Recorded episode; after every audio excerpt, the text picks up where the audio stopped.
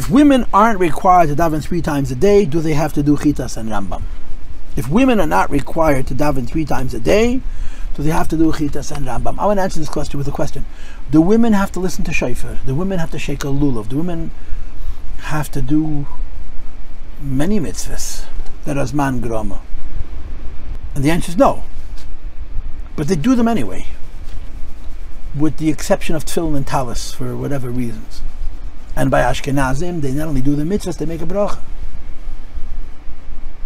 And the same is true when it comes to daven. Women have no obligation to daven twice a day, but if they're able to, they do.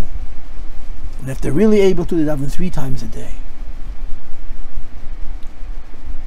The idea that a woman is not obligated to daven doesn't mean that she shouldn't.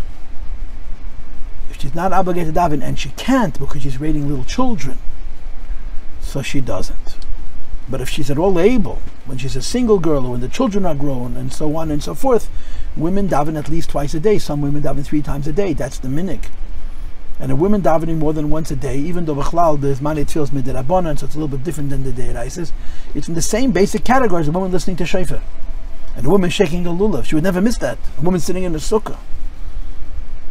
Because they're not obligated, but they do it, and like I said before, by Ashkenazim, they actually make a brach. So women should daven if they're able. And because women should daven if they're able, they should learn chitas and learn Rambam if they're able. And by the way, I didn't say say Rambam, I said learn Rambam. Rambam has to be learned. And uh, Baruch Hashem, women are intelligent and educated, and a specific, a certain percentage of them have a great intellectual curiosity. And learning Sefer HaMitzvahs properly, or even learning Perek Echad Layim Rambam, besides for the inyanim of his kashrus, is pashat interesting and informative and it's Yedias Teres Havaya, which is a wonderful thing. That although in the olden days they had these questions about women learning Torah, the Rebbe has made it very, very clear that not only does not have an issue with women learning Torah, but he actually encourages it. Which leads me to the next point, and this is very important. Yidden Bechlal, Jews in general, and Jewish women in particular, once upon a time were much more defined by Tmimus than today. I mean sincerity and simplicity. There were always great scholars and great minds. And then there were people. And a lot of these people, especially in Eastern Europe, lived in Shtetl. Their lives were simple. And their relationships with God were also simple. Simple means it wasn't that smart, it wasn't that sophisticated, but it was also very faith based, very strong in their emunah. This was true of everybody, especially of women. In that environment, mitzvahs, details for women, were far less important than they are today. Because they had the soul, they didn't need the body. And this is like the Rebbe says, the is one of the reasons why women are exempt from mitzvahs shazman grama. A, they're busy, and B, they don't need it because of their nature. We're living in a very different world. We're living in a very sophisticated world and a very knowledge based world. People don't appreciate the extent to which our generation and not just the 20th century, but the, the Google generation, is more informed and more intelligent than any generation in history by far. We have access to so much data, to so much knowledge at the tip of our fingers. Torah also, all this intelligence, all of this knowledge makes us much smarter, but it actually makes us more complicated. And faith and religious involvement, religious sincerity, to do a mitzvah with a warmth and with a joy, needs sincerity, needs simplicity. And for many of us, our sophistication, our worldliness, and in some cases also our careers and our professions, and I'm talking about women, besides for taking away the time that we traditionally gave to religion, it takes away our soul. And the answer to that is more ritual. Just like it's very important for a person, for a man to daven twice or three times a day, because their their their skeptical nature and their involvement in the world needs them to have a more rigorous ritualistic st- struggle of ritual.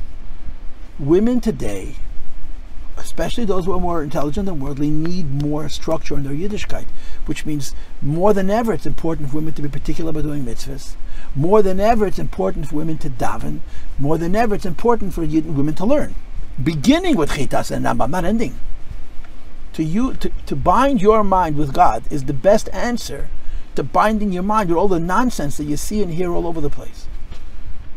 So you can even say that perhaps a long time ago, a woman, even if she didn't have such a busy schedule, didn't need to daven, today she needs to. And today she needs to learn chitas.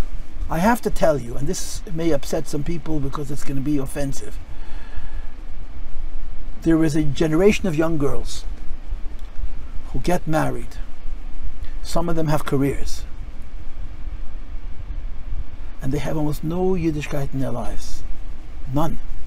Their husbands go to shul. And they take the kids so that they can sleep in. The husbands go to a shiur. The husbands on one level or another learn chitas. But some of these girls who went to our schools, where's Yiddishkeit in their life? Where? They keep kosher, they keep a kosher home, they obviously do all the things that a woman needs to do. But in terms of stimulating their soul, because they don't go to shul, and because many of them don't go to shiur and don't learn, they, they, they spend the, a very important stage in their lives when they're in their late 20s and 30s, when they're raising children and really raising themselves, where their exposure to the world is considerable because of the things that they read and what they watch, and especially if they're working outside the home. And there's very little that they do to nourish their souls. And the answer to that is more shiurim for the sophisticated young girls and women. And the solution is that they should take it upon themselves to daven every day twice. And it's absolute the solution they should take upon themselves not to say chitas, but to learn chitas you know, nobody, cloud. people don't want to be bad. People want to do the right thing. One of, you know, the Moshe Yess's song, you know, My Zaidi, has a very poignant line where he says, I don't know how or why it came to be. It happened slowly over many years. We just stopped being Jewish, like My Zaidi was. What are those words saying? People didn't fry out on purpose. People didn't say, I'm not being frum anymore. I mean, it happened. But the, the typical American Jew didn't say, I'm not keeping Shabbos. He just couldn't get around to it. They didn't say, I'm not putting on film. They just didn't have time for it. They didn't say, I'm not keeping kosher. It was just expensive. And it happened slowly.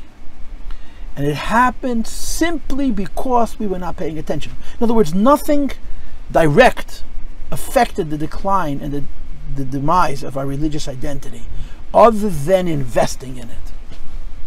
So are women obligated to daven? The obligation of women to daven is the same as the obligation of women to hear shofar and to shake a lulav and to sit in the sukkah. But they do it. And in America, women in many ways are like men. That's what the liberation movement did. I'm not saying this as a good thing, it's a fact. Which means they need the same kind of structure that men need. That's why the Rebbe says women have to learn in Besifka, in school. But it's a very appropriate idea for women who are young and married with children especially if they're working outside the home, to find the time to daven, to nourish their soul, push it for their own self. You have to nourish your neshama.